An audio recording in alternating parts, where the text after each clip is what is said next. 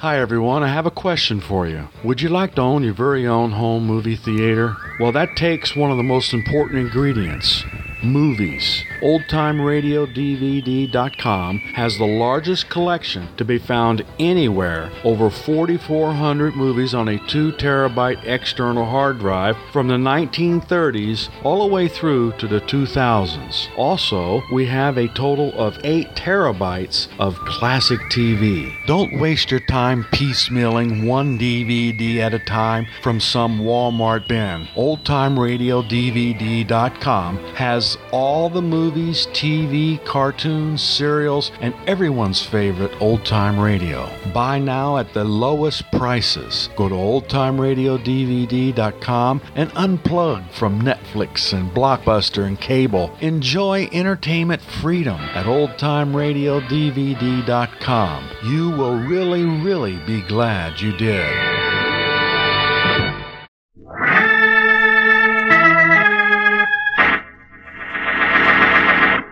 New York City, the makers of Clipper Craft clothes for men and more than 1,200 leading retail stores from coast to coast present that immortal character created by Sir Arthur Conan Doyle, the world's most famous detective, Sherlock Holmes, starring John Stanley.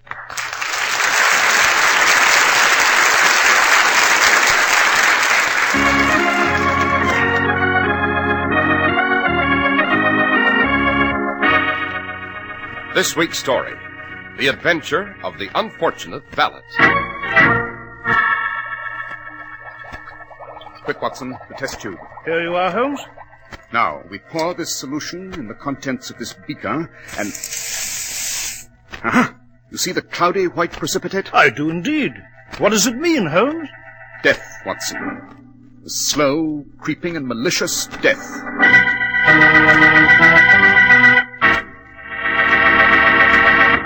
At the door of Dr. John Watson's study, and we're about to hear another of his adventures with the fabulous Sherlock Holmes. Well, good evening, Mr. Harris. Good evening, Dr. Watson. I see you're just adding your signature to a new memoir. Yes, Mr. Harris. This particular adventure took my friend Holmes and me out of London for a few days to the historic English Shrine of Learning, Cambridge University. Hmm, sounds interesting, Dr. Watson. What's this adventure called? I call it The Adventure of the Unfortunate Valet, Mr. Harris. Soon as you have regaled our audience on the merits of Clippercraft clothes, I shall be very happy to recount it to you. Spring, as they say, is just round the corner. That means you're going to want to celebrate with a new spring suit. It's like a tonic for that worn out winter feeling. And you can get it without spending a fortune in a Clippercraft suit.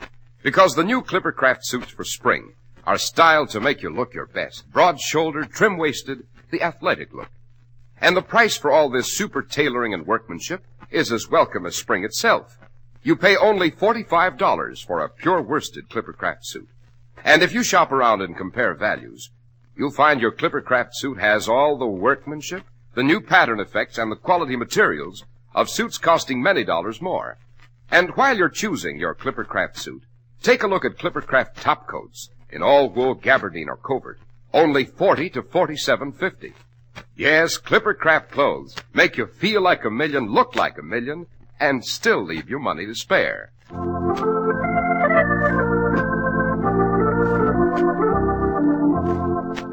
And now, Dr. Watson, what about the adventure of the unfortunate valet? As I said, Mr. Harris, it began at Cambridge, seat of one of Britain's greatest universities. A quiet place of mellow buildings and green lawns. And specifically, it began in the area of Caius College, the medical college of the university. Holmes and I became involved because of my old friendship with Ashley Webb, professor of anatomy at that college. But actually, the story began at the home of Dr. Charles Stanhope of the medical faculty, who at the moment was engaged in a violent quarrel uh, with his wife. I tell you, Alicia, you've got to stop seeing so much of Professor Webb. The whole university is beginning to talk about it, and the faculty too. Oh, they are, are they? Well, let me tell you something, my dear Charles. There is nothing between Ashley and myself. Oh, so it's Ashley now, is it? Alicia, for the last time, I forbid you to see Professor Webb. Oh, you do, do you? Well, I shall see him all I please. He's a fine man, and I'll not let you dictate to me. I'll leave you first. You don't mean that, my dear. Oh, yes, I do. That frightened you, doesn't it, Charles? You're very clever, dear boy. You married money. But if I leave you, who'll pay your gambling debts in London? Alicia! They'll sack you from the faculty when they find out about your debts, won't they, Charles? You'll be ruined, disgraced. And if I leave you, I'll change my will, naturally. You won't get a shilling. Well, Charles, now are you going to be nice to me? Oh, I... Very well, Alicia. Thank you, darling. And since I'm going to have a few things to say around here from now on, there's one wish I want you to attend to immediately. Yes? I want you to discharge that new valet of yours, Briggs. Discharge Briggs, but why? I simply cannot stand the sight of the fellow. He acts so furtive, and he looks pale and ill. Get rid of him at once, Charles.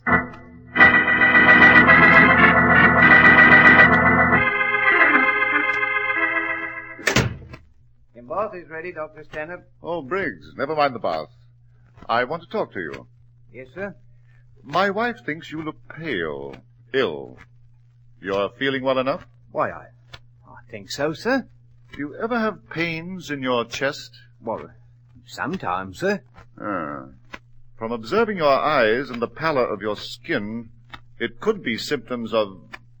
Of, of what, Dr. Stanhope? Oh, it's probably nothing, Briggs, nothing at all. Still, we can't be too careful, can we? Suppose we step in my laboratory while I give you a complete physical examination.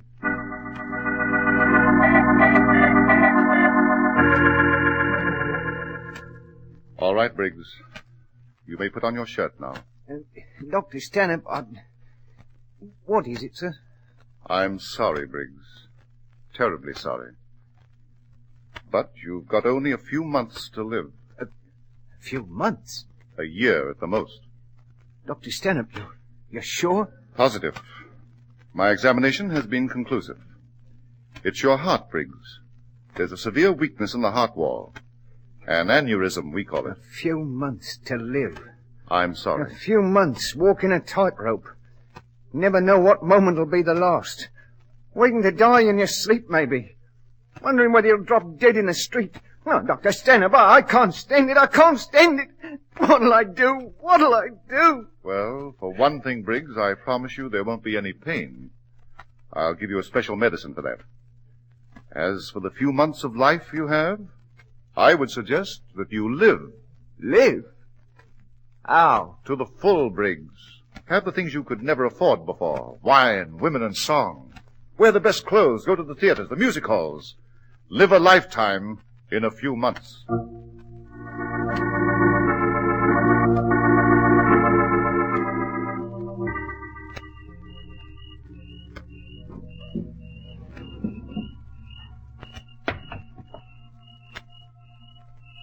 Who's there?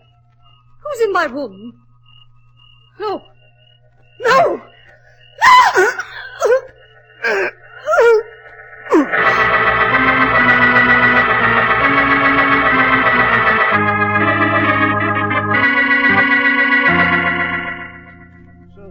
Holding you here at the police station? A charge of murdering Alicia Stanhope. Eh, Webb? Yes, John. And believe me, I'm grateful that you should remember our old professional friendship and brought Mr. Holmes here to Cambridge. Professor Webb, I must say that on the evidence it would appear that you are guilty, and that we're wasting our time. Holmes! However, let us review the facts.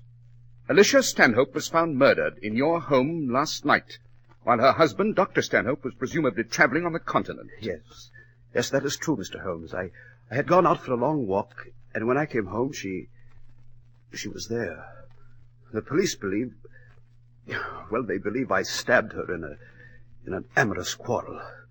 But they lie, I tell you, they lie! I must confine myself to a healthy skepticism, my dear Professor. At least until I'm able to interrogate Dr. Stanhope, who I understand is hastening back to England from the continent. Come, Watson, Yes, Holmes? Where? to the home of Professor Webb here. The official police have not yet removed the body, and I should like to form my own conclusions.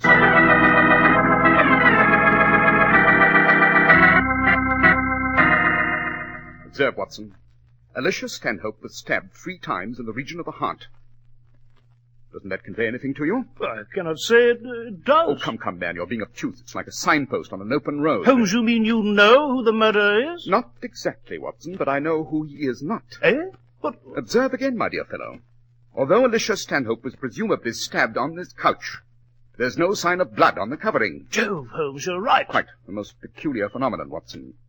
Now, suppose we explore the garden adjacent to this room.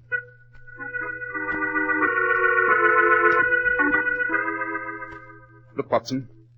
There are footprints here in the soil of the garden. Note how they go down into that steep gully and disappear in the underbrush. Yes, Holmes. There seem to be two sets of footprints. One going toward the window, one moving away. Quite. And they prove, Watson, that the killer carried the dead woman into Professor Webb's house and left her there. How'd you know that? Oh, it's elementary, my dear fellow. The tracks leading to the window are of a deeper imprint. Hence the killer was carrying a heavy burden. On the return journey, as you see, the footprints are lighter. Therefore, he had been relieved of his burden. Jove, Holmes, you're right. Yes. Hmm. Oh, what is it, Holmes? This gully proceeds in the rear of several houses along the street here. And I shouldn't be surprised if one of them belongs to Dr. Charles Stanhope.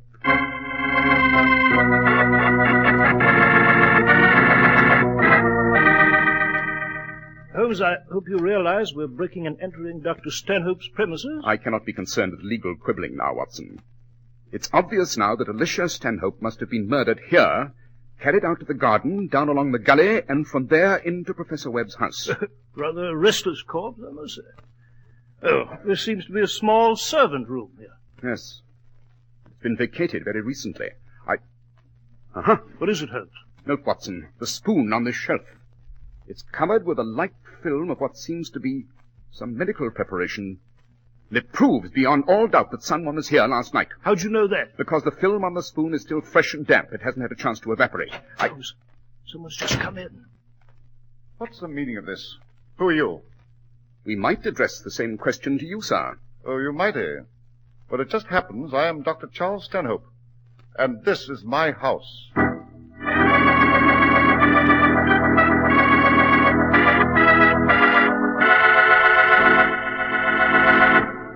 Dr. Watson, this is certainly an exciting adventure. And what happened after that? I shall be delighted to reveal the rest of the story to you, Mr. Harris, as soon as you've told our audience some pertinent facts regarding Clippercraft clothes. You know, men, good style doesn't have to cost you a lot of money.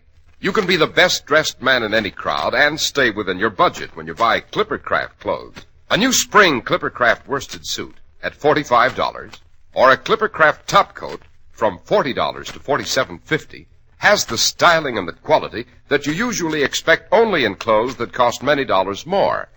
Now that's because more than 1,200 friendly independent merchants from coast to coast pool their tremendous buying power to make Clippercraft's amazing values possible. In Clippercraft clothes, you get all the quality workmanship traditional of New England. New England, the home of the famous Clipper ships, from which Clippercraft clothes take their name. And Clippercraft clothes are sold by established businessmen whose business it is to give you honest value. That's why men who know insist on Clippercraft clothes bearing the Clippercraft label. So be sure to visit the Clippercraft store in your city. These leading stores in the metropolitan area are proud to add their names to Clippercraft in your suits and topcoats. In Manhattan, Saks 34th, Broadway at 34th, John Wanamaker Men's Stores, Broadway at 8th and 67 Liberty Street. In Brooklyn, Abraham and Straus. In Newark, New Jersey, Boulevard Men's Shop, Kresge Newark. And in Jamaica, the B&B Clothes Shop, 16408 Jamaica Avenue.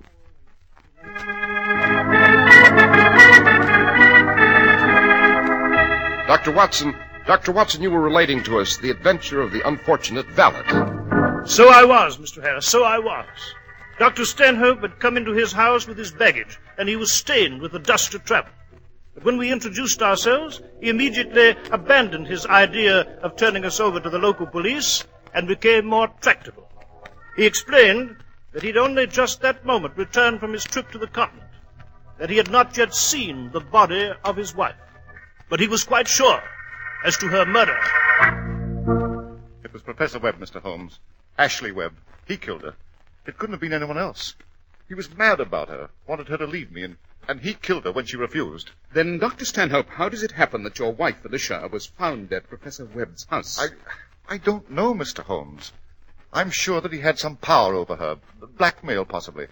Perhaps Alicia had to go to his house. Perhaps she had no choice. I, I don't know. I'm afraid, Dr. Stanhope, this affair will provide a holiday for the gossip mongers. Uh, Dr. Stanhope, a question. Yes? Were there any servants on the premises while you were abroad? Well, no. I did have a valet named Briggs, but he left my service a week ago. May we ask why? Well, uh, he was in ill health, Dr. Watson.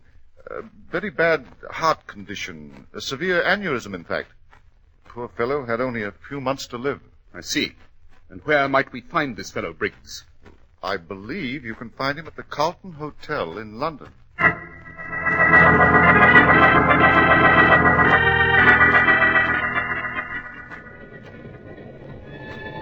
Holmes, I confess I'm puzzled. Indeed?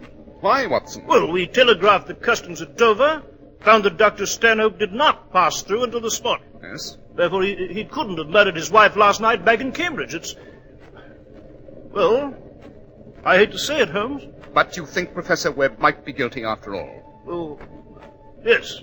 Rubbish. Eh? A single glance at the corpse was sufficient to exonerate Professor Webb. Yes, but how? Remember, the killer plunged the blade into the victim's body three times in the area of the heart. But, Watson, consider that Webb is a professor of anatomy.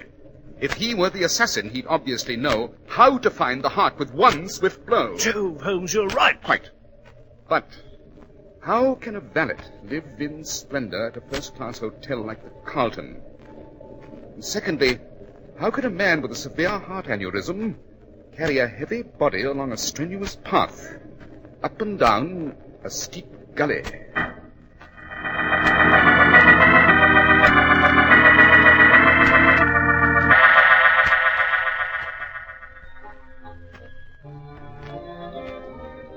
Yes, Elmer. More champagne, dearie. Thank you, Jackie. Nothing mind if I like do. the old bubbly, is there? Right. Ah, the old bubbly makes a man forget. That's what it does. Drink up, Selma. Drink up. Oh, Briggsy, you're a real sporting gentleman. Think so? I should say, a real top. The suite at the Carlton and dinner and squab at the cafe and all the champagne there is. And plenty more bubbly where that come from. All the champagne you can drink, dearie. You and me are going to do a lot of living, we Ah, are. go You'll on. have pretty frocks, and we'll go to the races and the music halls and live like royalty. Go on, drink up more of the bubbly. Briggsy, someone's coming over to our table. Eh, oh, who? Well, I don't know, a couple of men. I beg your pardon.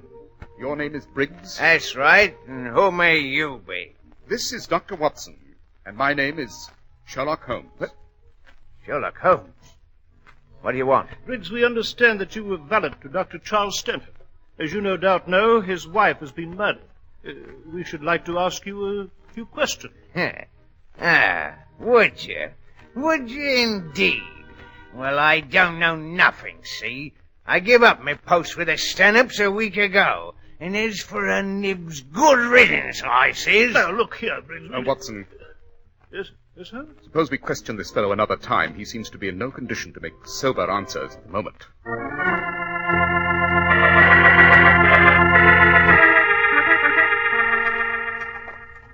Well, Holmes, we didn't seem to find out much from this Briggs fellow. Oh, on the contrary, Watson, we did. What do you mean? Our friend Briggs, my dear fellow, happens to be an ex-convict. Eh? How'd you know that? Oh, it's elementary, Watson.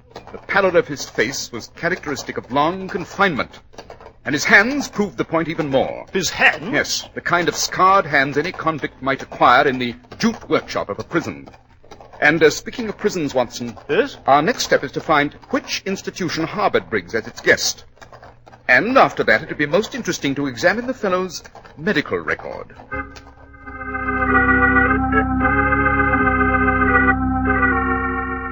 Watson, look here. An interesting medical report. Very. What do you mean? According to the physician's report here at Newgate Prison, there's nothing wrong with Briggs's heart. Note, the report is marked excellent, and this is as recent as six months ago when Briggs was released. Yes, but that doesn't make sense. Oh, on the contrary, Watson, it does. You had the spoon we found in the servants' quarters at the Stanhope house? The spoon with a film of medicine on it? Yes, I wrapped it in a piece of paper, put it in my pocket.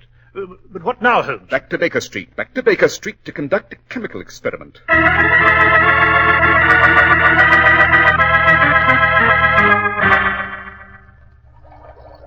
Quick, Watson, the test tube. Here you are, Holmes. Now, we pour this solution in the contents of this beaker and. Uh huh. You see this cloudy white precipitate? Yes, I do indeed. What does it mean, Holmes? Death, Watson. A slow, creeping, and malicious death. Quick, my dear fellow, get your hat. We must get to the Carlton Hotel at once. The Carlton? Precisely, to have another talk with the valet called Briggs.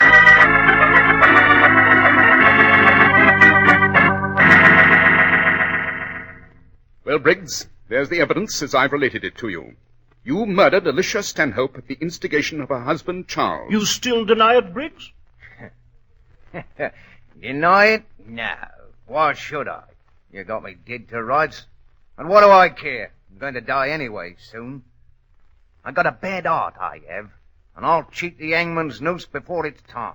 Uh, Briggs, I'm afraid you've been played for a fool. Yes, your heart's in excellent condition.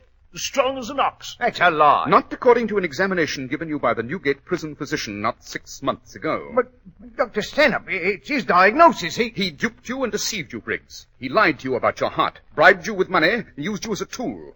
You thought that with a severe heart condition you had nothing to lose. But you were wrong. Stanhope! So, he lied to me. He lied. You carried Alicia Stanhope's body from your house to Professor Webb's up and down a steep gully. A fatal effort for a man with your alleged condition. That led me to question the diagnosis from the start. And I could have lived. A free man. Without murder on my hands. And Stanhope, he even gave me medicine for my heart. Exactly, but that medicine happened to be a slow and insidious poison, Briggs. Stanhope wanted to get rid of you after you'd done your work. And you would have died soon, just as he promised. I see. I see. Holmes, look out! He's got a Don't revolver! move, either of you. Don't try anything. You're not going to take me in. Not yet. Not until I keep an appointment with a certain gentleman. He just come to London from Cambridge. And I know you'll be glad to see me.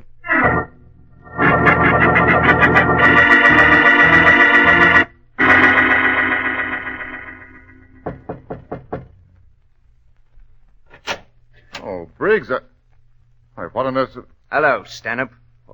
What the devil? You're, you're carrying a revolver. You've got a bad heart, Briggs.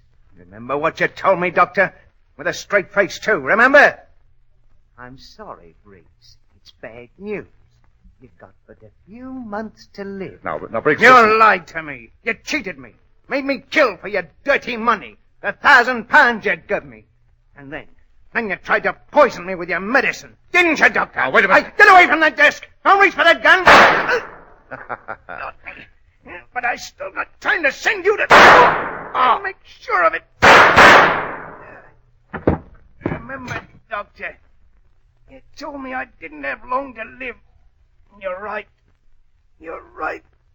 But this time, it's better this way than dangling on the end of a rope. Briggs! Briggs! I saw him coming here, Watson. But those shots were... Holmes! Good, good Lord. They're, they're both dead. Yes, Watson. We're too late. But note how justice has been done. They both have a bullet through the heart.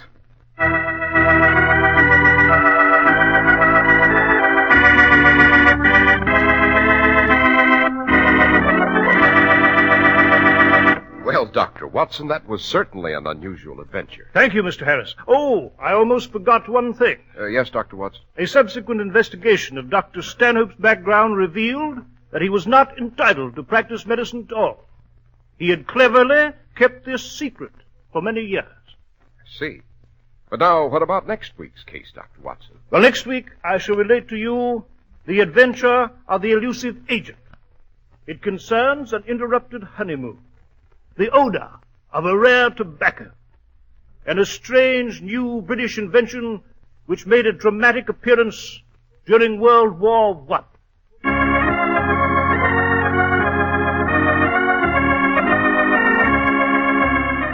The makers of Clippercraft clothes and more than 1,200 stores from coast to coast have brought you another in the new series of broadcasts featuring the world's most famous detective, Sherlock Holmes.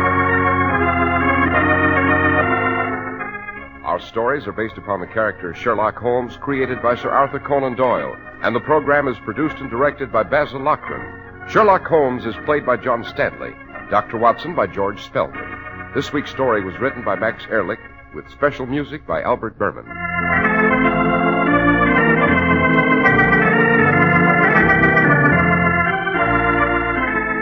If you don't know your Clippercraft dealer, write Clippercraft, 200 Fifth Avenue, New York City. The Red Cross is always ready, always there You too can act and help through the Red Cross 1949 Fund.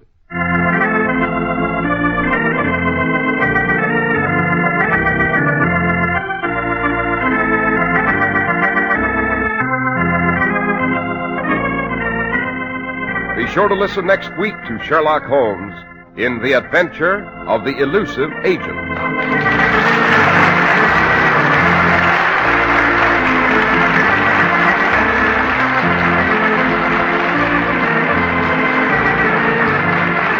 This is Cy Harris speaking for Clippercraft Clothes. This is the Mutual Broadcasting System.